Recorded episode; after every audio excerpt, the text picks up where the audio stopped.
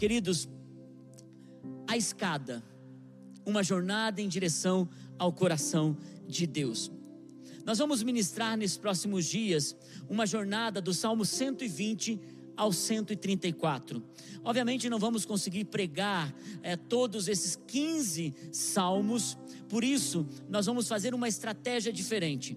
Nós vamos começar esses 15 salmos, um no culto de domingo e um outro salmo, nós vamos soltar um vídeo no YouTube na quarta-feira pela manhã. Eu vou pedir a você que ainda não se inscreveu no nosso canal, você além de se inscrever, você vai no sininho, dá um clique ali, e então você vai receber as notificações do nosso dos nossos cultos e de tudo que fazemos, especialmente essa série, porque é uma jornada e é um processo. Cada salmo vai acrescentando algo na sua vida. Por isso, irmãos, o primeiro tema dessa mensagem, do primeiro, primeiro degrau que nós vamos compartilhar com vocês hoje é vencendo a angústia e a aflição. Nós vamos falar sobre o degrau da aflição.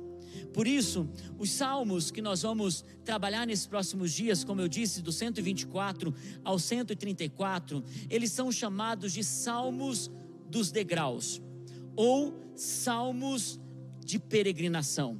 E alguns estudiosos chamam eles de salmos de romagem, que tem a ver com romaria. Você já viu uma romaria, porque Roma estabeleceu isso como um processo é, de culto deles também. Mas romagem tem a ver com o processo de romaria que os judeus faziam em direção ao templo, ao lugar de culto.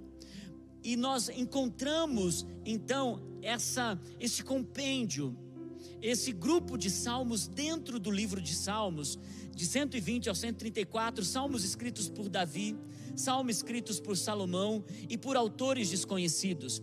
Então todo peregrino ao sair da sua casa para ir prestar culto ao Senhor. Muitos deles faziam isso uma vez por ano. Outros faziam essa peregrinação, essa viagem, essa romaria uma vez na vida. Por quê?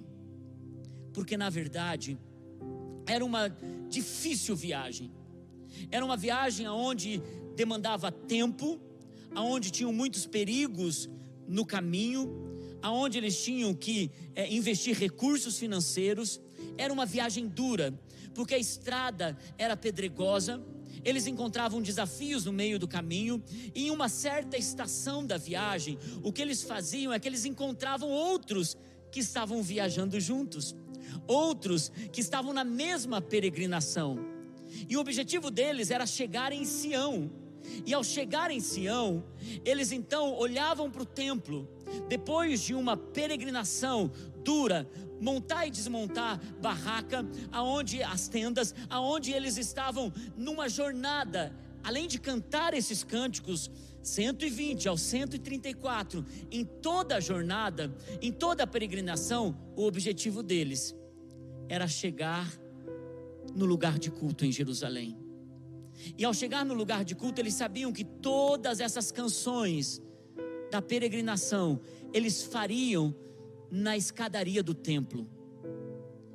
Irmãos, o coração do viajante era se unir nessas canções, porque elas expressavam o coração de Deus e o coração do homem. O que é tremendo ao você percorrer esses salmos, você vai encontrar o coração do homem sendo derramado ao coração de Deus, e o coração de Deus correspondendo às aflições, aos pecados, aos desesperos, aos medos, aos lutos e a todo tipo de coisa que é muito peculiar ao ser humano. É uma jornada da humanidade encontrando o coração de Deus. E o que é lindo nesses salmos dos degraus, é que eles eram cantados então pelo viajante, pelo peregrino, quando eles chegavam diante do templo, eles subiam as escadarias do templo que tinham 15 degraus, por isso são 15 salmos voltados para isso, e em cada degrau do templo eles cantavam um dos salmos. E eles relembravam quem Deus é, e eles relembravam a humanidade do, do, coração de um homem fraco, de um homem que necessitava de Deus. E o que é tremendo, gente, em toda essa jornada, em toda essa história, é que há uma curiosidade a respeito dos degraus do templo. Os degraus do templo eram muito diferentes dessa engenharia que nós temos hoje, onde os degraus eram feitos, são feitos de forma regular, porque uma escada, para você subir, você precisa ter uma dinâmica rápida de subir, descer sem muita atenção, por isso os degraus são projetados de forma é, iguais. Os degraus do templo não. Deus pediu para que o degrau do templo fosse colocado de forma irregular, desigual. E o viajante, ao pisar no primeiro degrau, ele já sabia que aquele era o momento dele cantar o Salmo 120. No segundo degrau, o Salmo 121. No terceiro degrau, o Salmo 122. No quarto degrau, o Salmo 123. E assim progressivamente. Mas outra curiosidade é que os degraus do templo, eles eram irregulares. Por quê? Porque todo homem o ser humano, para ir para a presença de Deus, ele precisa estar humilhado. Ninguém sobe numa escada irregular, ninguém desatento. Ninguém sobe em uma escada irregular prestando atenção em outras coisas, olhando para cima, ele precisa olhar para baixo. E é dessa forma que uma pessoa precisa entrar na presença de Deus, humildemente. E é por isso que a palavra de Deus diz: humilhem-se diante das potentes mãos do Senhor. Queridos, há tantas verdades nesses salmos dos degraus. A jornada que nós vamos entrar será tão tremenda, tão poderosa não apenas de reconhecer o seu coração, entregar as aflições do seu coração, mas principalmente de conhecer o coração de Deus, de compreender os planos do Senhor para a sua vida. E se você puder rapidamente comigo, eu não quero perder muito tempo, eu quero ir fundo nesse primeiro salmo agora, porque agora, quarta-feira, nós estaremos colocando o salmo 121 no nosso canal. Mas 120 diz, o versículo primeiro diz: Eu clamo pelo Senhor na minha angústia, e ele me responde. Olha o que diz o salmo 121. Levanto os meus olhos para os montes e me pergunto: de onde vem o socorro?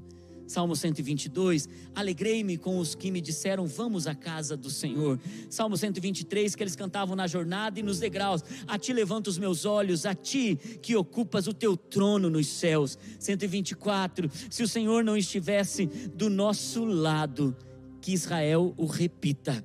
125, os que confiam no Senhor são como os montes de Sião que não se abalam ou que não se pode abalar, mas permanece para sempre. 126, quando o Senhor trouxe os cativos de volta a Sião, foi como um sonho. 127, se não for o Senhor, o construtor da casa, será inútil trabalhar na construção. 128, como é feliz quem teme o Senhor, quem anda em seus caminhos. 129, muitas vezes vezes me oprimiram desde a juventude, que Israel repita e vai crescendo das profundezas no Salmo 130, clamo a ti, Senhor.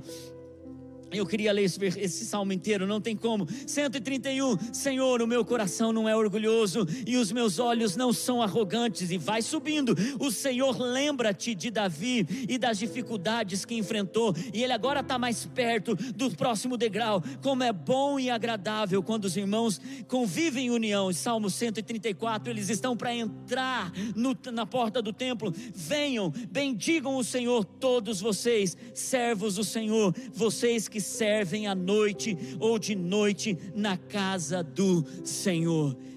É uma jornada. Conhecer o coração de Deus é uma jornada, e esses cânticos, esses salmos, é parte de uma jornada poderosa em Deus. Irmãos, por isso, vamos juntos, vamos juntos nessa jornada em Deus. O Salmo 120, como eu disse, era cantado no primeiro degrau. Vamos lê-lo. Eu clamo pelo Senhor na minha angústia, e Ele me responde: Senhor, livra-me dos lábios mentirosos e da língua traiçoeira. O que Ele lhe dará? Como lhe retribuirá, ó língua enganadora? Ele a castigará com flechas afiadas de guerreiros ou com brasas incandescentes de sândalo. Ai de mim, que vivo como estrangeiro em Meseque e que habito entre as tendas de Quedar. Tenho vivido tempo demais entre os que odeiam a paz. E daí ele quebra tudo nesse último versículo. Sou um homem de paz, mas ainda que eu fale de paz, eles só falam de guerra. Primeiro degrau. Irmão, geralmente no primeiro degrau, e ele, esse primeiro degrau fala sobre a angústia. E na maioria das vezes nós nos aproximamos de Deus através da angústia, salvo algumas exceções. O coração está desesperado, a gente precisa urgentemente que Deus intervenha em alguma coisa, e a maioria das pessoas entram na presença de Deus através da angústia. Aquela angústia que muitas vezes faz uma pessoa ter ausência de Deus. Então ela está necessitando tanto da presença de Deus, seja para salvação, ou seja porque alguma coisa esfriou o seu coração, e quando algo esfria nossa fé, quando traz mornidão em nosso coração, aflição e angústia começam a se apoderar de nós. Esse salmo, o primeiro dos degraus, foi Davi quem escreveu.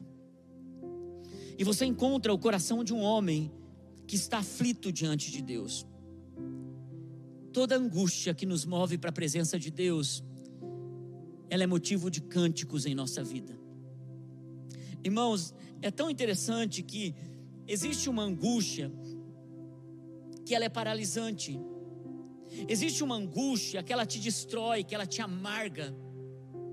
E essa angústia faz com que você se afaste e durante a peregrinação, ao invés de você encontrar beleza na caminhada, você se isola, você só vê as pedras, você só vê o trabalho duro e você pensa, ainda tenho que ir para lá. E o pior, além de ir, eu vou ter que voltar. Então, são duras realidades quando alguém entra num processo de angústia paralisante e de aflição.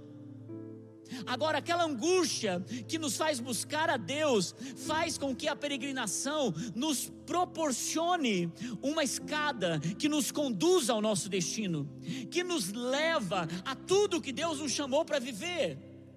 E é por isso que nós estamos correndo nessa jornada, dizendo: Deus, ainda que o meu coração esteja angustiado, eu sei que tu és bom, que o Senhor cuida de mim, Irmãos, é tão lindo esse, esse salmo, e Davi continua dizendo: Senhor, livra-me, livra-me dos lábios mentirosos e da língua traiçoeira.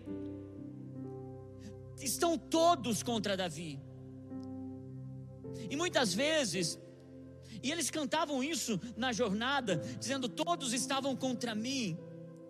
Queridos, na peregrinação, na jornada, pessoas vão mentir para você Pessoas vão mentir sobre você. Pessoas que você não esperava e te manipularam, te usaram. Fizeram de você um boneco de fantoche, e quando você percebeu, você já estava naquela cilada, naquela artimanha, você estava enredado por aquela mentira te julgaram, te criticaram, falaram de você para os outros e você não pôde se defender porque já era tarde. E quando foi se defender, você percebeu que aquilo não trouxe resultado que você esperava. Essas são coisas do primeiro degrau. E toda pessoa que decide subir, toda pessoa que decide ir ao lugar onde Deus está, conhecer mais a Deus, vai enfrentar esse tipo de pressão. Jesus disse: Felizes são vocês quando, mentindo, levarem vocês para o tribunal, falarem mal de vocês. Jesus nos ensina a dar a outra face. Irmãos, nessa jornada, nós vamos entender que a escada, a escada sempre é um lugar de acesso e não de permanência. É por isso que eles falavam: chegamos o primeiro, cantamos os cânticos de angústia, esse é o degrau da aflição, mas nós não permaneceremos no primeiro degrau. Irmãos, essa é uma chave para você.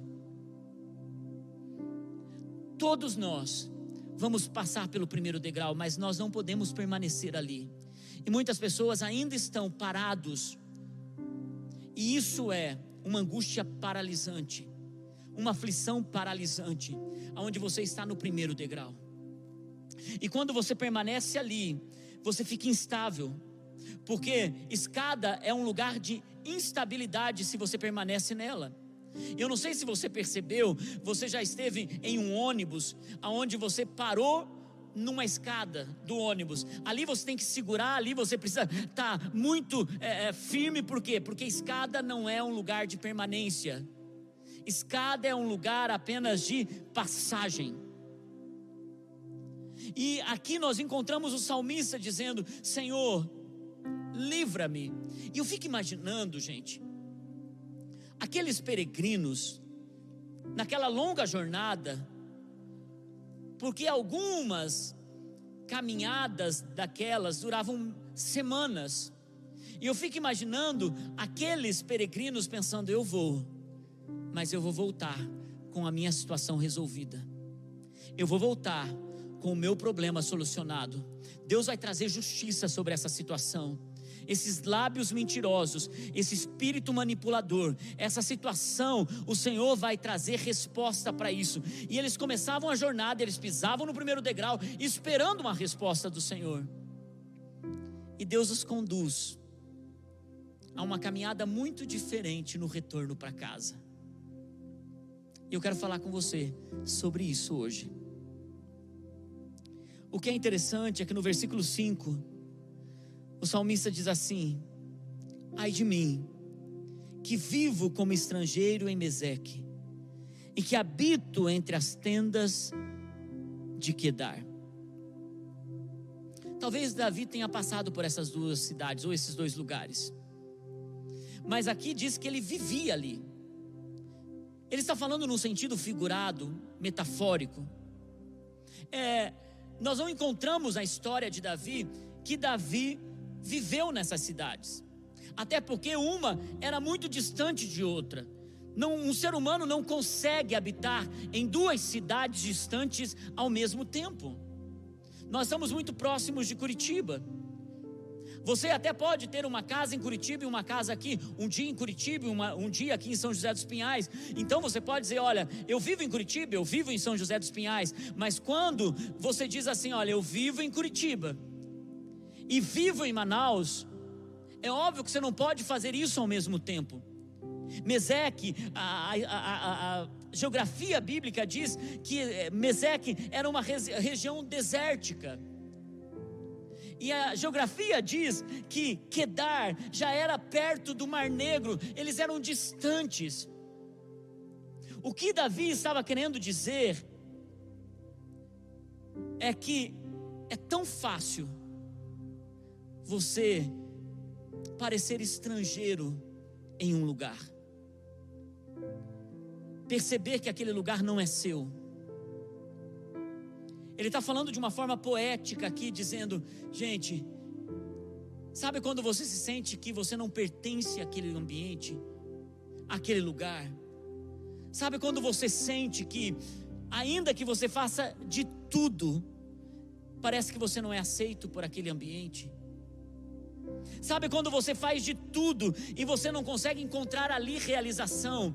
Parece que você não consegue encontrar ali paz. Você parece que não consegue encontrar ali conforto. Parece que ali não é tua casa. E esse sentimento de viver como estrangeiro nessa vida é a coisa mais terrível que possa acontecer, a não ser que você saiba que você é um cidadão do céu e você está peregrinando nessa terra e você é estrangeiro, mas que você, o seu Deus te fez um embaixador numa terra estrangeira e não apenas um refugiado, um abandonado, alguém sem documentação. E muitas pessoas a alma está assim. Conheço tanta gente que parece que não sente parte de uma família. Casou e não consegue se sentir parte de um casamento. Tem filhos, mas não consegue se entregar. Compra uma casa linda, mas parece que não pertence àquele lugar frequenta uma igreja, mas parece que não pertence àquela família da fé. Esse sentimento, irmãos, de viver em Meseque, em Quedar, é também viver entre aqueles que amam conflito, que amam discórdia, que amam confusão. E às vezes o porquê você não se sente parte daquele ambiente é que existe, existem tantos conflitos, tanta confusão, tanta briga, que você não aguenta mais. Então você diz: Meu Deus, há um lugar de descanso. E Deus então está dizendo: é o primeiro degrau. E quando você suporta o primeiro degrau, e quando você decide ir para o próximo, você vai se humilhando na presença de Deus, e você vai conhecendo o coração de Deus. E daí a gente chega no versículo 7, aonde o salmista diz assim: Sou um homem de paz, mas ainda que eu fale de paz, eles só falam de guerra. Ele está dizendo: Eu sou um homem de paz. Ainda que eu queira paz, eles só querem guerra. Eu fico imaginando a, a, jornada do peregrino, dizendo: Ah, Deus vai me livrar, Deus vai me, me tirar daquele lugar. Irmãos, por que aguentar gente difícil não é fácil? Por que aguentar gente complicada no trabalho e na família desgasta a gente, traz angústia, traz pressão? Você deve estar pensando: eu preciso sair desse lugar. Como viajante, como peregrino, eu volto para casa com a resposta. Mas olha o que Deus faz. Conhecer a jornada do coração de Deus é compreender que Deus não trabalha segundo a forma que nós trabalhamos. porque tudo tem a ver com quem nós somos e nem e não aonde nós estamos. Tudo tem a ver com identidade. Porque você pode estar em um momento profissional incrível, mas quem você é? Você pode ter conseguido a realização de uma família, filhos, uma casa, um carro, mas quem você é? Você pode ter alcançado um patamar que você nunca imaginou que poderia chegar ali, você diz: já posso morrer feliz, porque tudo que eu conquistei é suficiente, mas quem você é? Na viagem da vida, o mais importante é sabermos quem nós somos. E aqui o viajante, ele descobre depois de estar tá pensando, eu sou estrangeiro, eu vivo em Quedar e eu estou em terras estrangeiras, mas de repente chega um momento em que ele diz: Ei, gente, de tudo isso, e ele canta isso. Eu sei quem eu sou. Eu sou um homem de paz. Talvez você esteja em Meseque e em Quedar. São tão distantes, mas ao mesmo tempo você parece não pertencer a coisa alguma. Agora, irmãos, quando você decide subir para o próximo degrau, a paz de Deus, ela alcança a sua vida. E o segredo contra a angústia e a aflição, e é por isso que esse salmo termina, Davi cantando, dizendo: Eu entendi o coração de Deus, porque eu sou um homem de paz. E ainda que eu habite em um lugar onde as pessoas falem em guerra, eu sou um homem de paz. E é por isso que tem a ver com quem nós somos. Quando você decide subir e voltar pelo caminho para encontrar a sua vida novamente, porque o viajante ia, mas ele voltava para casa. E quando ele decidia voltar para casa, ele tinha que voltar com as expressões do coração de Deus, porque aquela viagem tinha que valer a pena. A nossa viagem nessa terra tem que valer a pena, gente. Não dá para a gente brincar de estar peregrinando, de estar viajando, de estar nessa vida, mas tem que valer a pena. E ao encontrar, ao voltar para a sua vida, você vai encontrar aquilo que muitas vezes você não gostaria de encontrar. E ao entender as expressões do coração de Jesus, você vai ter chaves para poder retornar ao seu caminho. Eu quero te dar três chaves hoje, para que você possa voltar para a sua vida. A primeira chave, o viajante volta para casa sabendo que em Deus ele pode viver em paz onde ele estiver. Eu vou repetir. Quando o viajante volta para casa, ele volta sabendo que em Deus ele pode viver em paz onde ele estiver. Por isso não tem a ver com o lugar, tem a ver com você. Não tem a ver até mesmo com as pessoas que estão ao seu redor, tem a ver com você.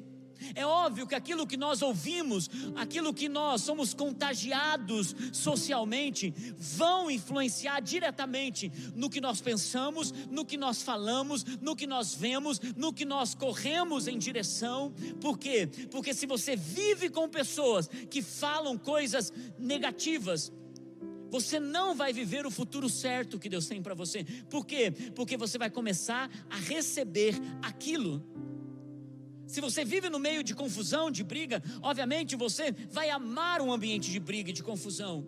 Mas quando nós decidimos viver num ambiente de paz, obviamente nós vamos ter um espírito de paz, mas em alguns momentos, que é o primeiro degrau, às vezes a gente precisa entender: eu sou indiferente do lugar que eu estou. E é por isso que Jesus, em João capítulo 16, versículo 33, diz assim: Eu lhes disse essas coisas para que em mim vocês tenham paz. Neste mundo vocês terão aflições. Sobe para o próximo degrau. Sobe para o degrau que Deus está te chamando. Contudo, tenha um ânimo. Eu venci o mundo. Existe uma coisa que Deus está nos chamando para viver e o próxima, a próxima chave que o salmista ele nos dá, o viajante volta pelo caminho com os calçados do evangelho da paz. É interessante que Efésios fala sobre isso, porque para o viajante retornar para casa, ele precisaria estar calçado, ele precisaria estar com os sapatos prontos, a jornada ia ser longa novamente. E Efésios diz isso, capítulo 6, versículo 15 e tendo os pés calçados com a prontidão do evangelho da paz. O sacrifício de Jesus foi tão poderoso para que você pudesse encontrar paz na tua jornada. Para onde você está indo? Seus pés estão te conduzindo para que lugar? A aflição está tomando conta e você já se revestiu de angústia. Então é momento de você encontrar o Evangelho que te dá paz e calçar esses calçados e correr para o seu destino. Porque sem o Evangelho, você vai machucar os seus pés na peregrinação. Sem o Evangelho, sua vida vai ser mais dura. Sem o Evangelho, você vai encontrar desesperança que vai te machucar. Irmão, sabe essa angústia que você está enfrentando? Se você reverter ela pelo Evangelho, você vai em direção ao seu destino. A terceira chave, o viajante, ele volta para sua casa, volta para sua vida, sabendo que tem uma mentalidade que mata e uma outra que traz vida. O viajante diz: Ei, no caminho ouvi tantas coisas, ouvi gente, ouvi meu coração, ouvi minha angústia. O próprio rei Davi, ele diz: Senhor, meu coração angustiado, o Senhor que me livra. Eu vivo no meio de um povo assim, lábios mentirosos me cercam, eles usam até flechas e eles usam com aquilo que Davi ele chama de brasas incandescentes de sândalo. O que essas brasas eram? Eram, eram como um carvão que demorava para apagar. Então essas flechas elas eram tão fortes, quando lançadas contra o inimigo, eles, elas não se apagavam nem com a direção do vento, e muito menos quando chegavam no seu alvo, elas incendiavam. Era um carvão, era uma madeira, era um tipo de, de, de, de situação aqui que era, era, não diminuía o fogo. Irmãos, eu quero dizer a você, não é como você vê a coisa, mas de fato, é como você vai caminhar de dentro para fora na tua jornada. Então, Davi, ele ouviu todas essas pessoas, ele sabia, tem uma mentalidade que traz morte. Porque se eu ficar me ou melhor, se eu ficar dando atenção a esse povo, que joga como brasas incandescentes de sândalo contra a minha vida, que me manipulam, que me mentem, ou mentem sobre mim, irmãos, eu vou ter uma, um tipo de atitude. Agora, tem uma mentalidade que traz paz, uma mentalidade que traz vida, e é isso que então Romanos capítulo 6, versículo 8 está dizendo a mentalidade da carne é morte, mas a mentalidade do espírito é vida e é paz. Talvez você esteja sendo atacado com uma mentalidade de morte agora mesmo. Você olha para os seus sonhos, parece que eles estão morrendo. Você olha para a sua realidade, talvez você esteja enfrentando agora mesmo um processo difícil de separação ou de desemprego ou de alguma situação de enfermidade. Talvez até diagnosticaram você como uma, com uma depressão. E você olha para a tua realidade, você olha para os seus filhos, você olha para o seu casamento, você olha para a sua família e você diz: Deus, parece que tudo ao meu redor está desfalecendo, desfacelando. Sabe, irmão, chega um momento em que a gente precisa deixar a mentalidade da carne, que vê só aquilo que os nossos olhos estão vendo. Na mensagem anterior eu preguei sobre como ouvir a voz de Deus. E a voz de Deus, ela fala ao nosso coração, trazendo a mentalidade de Cristo sobre nós, porque Ele abre os nossos olhos do coração. E quando você entra nessa mentalidade do Espírito, uma mentalidade que vem do céu, não é o que você vê. Você traz à existência aquilo que não existe. Quantas vezes, no meio de um furacão, quantas vezes no meio do que eu, que, o que eu menos tinha era paz, era desespero, preocupação, ansiedade, aflição, angústia. Por quê? Porque quando tocam nos nossos, quando nos impedem de correr para o nosso destino. É óbvio que essas coisas naturais do ser humano nos colocam no primeiro degrau, mas é no primeiro degrau que nós temos cânticos de vitória, dizendo: Eu não vou parar aqui, eu vou subir para o próximo, e eu tenho uma jornada em Deus, e Deus abre os olhos do nosso coração. Então a mentalidade de vida e paz vida e paz, vida e paz, elas começam a gerar em nós esperança e os olhos do coração começam a se abrir, e então o Senhor começa a lembrar das suas promessas, e tudo que nós vamos ver daqui para frente são as promessas de Deus para o coração do homem, e a promessa contra a aflição é paz. A promessa sobre a aflição é vida e paz, e é por isso que a paz de Cristo ela nos move, ela nos dá segurança, ela nos calça os pés, ela muda a nossa maneira de ver. E o que eu quero declarar sobre você agora, Deus quer mudar a sua maneira de ver o natural, pela maneira de ver do coração dele. Paz sobre a sua vida, paz sobre o teu coração. O salmista passou, eu passei, você está passando. Tem bom ânimo. Ele venceu. Ele nos dá tudo o que é necessário para vencermos na jornada. Amém. Você pode crer junto comigo nessa palavra? Queridos, talvez essa seja uma palavra semente que vai trazer frutos para você lá no futuro. Mas essa pode ser uma palavra que hoje Deus escolheu para falar ao teu coração. Muitos peregrinos, eles acham que Deus não estava vendo a sua jornada. Mas Deus, além de ver, estava transformando a identidade deles. Que apesar do lugar, ao retornar para a sua vida, para sua casa, eles precisavam saber, como Davi aprendeu na sua peregrinação, é quem você é um homem de paz. Da mesma forma, talvez você pense: existem tantas pessoas nesse mundo, mas Deus se importa com você. Ele sabe quem agora mesmo está recebendo essa palavra, está agora nesse momento dizendo: Senhor, Eu preciso sair dessa aflição, dessa angústia. E o Senhor está dizendo: então tenha paz. Tenha paz, e somente um lugar você pode encontrar paz no coração do Pai através de Jesus. Eu oro agora sobre a sua vida. Espírito Santo, vem, vem agora com autoridade e poder e quebra toda a fortaleza de angústia, todos os lábios mentirosos, Todas as coisas que fizeram o Senhor, essa pessoa entrar em um nível de solidão, angústia, tristeza, depressão, ou até mesmo preocupação ao extremo, que fez ela perder a paz.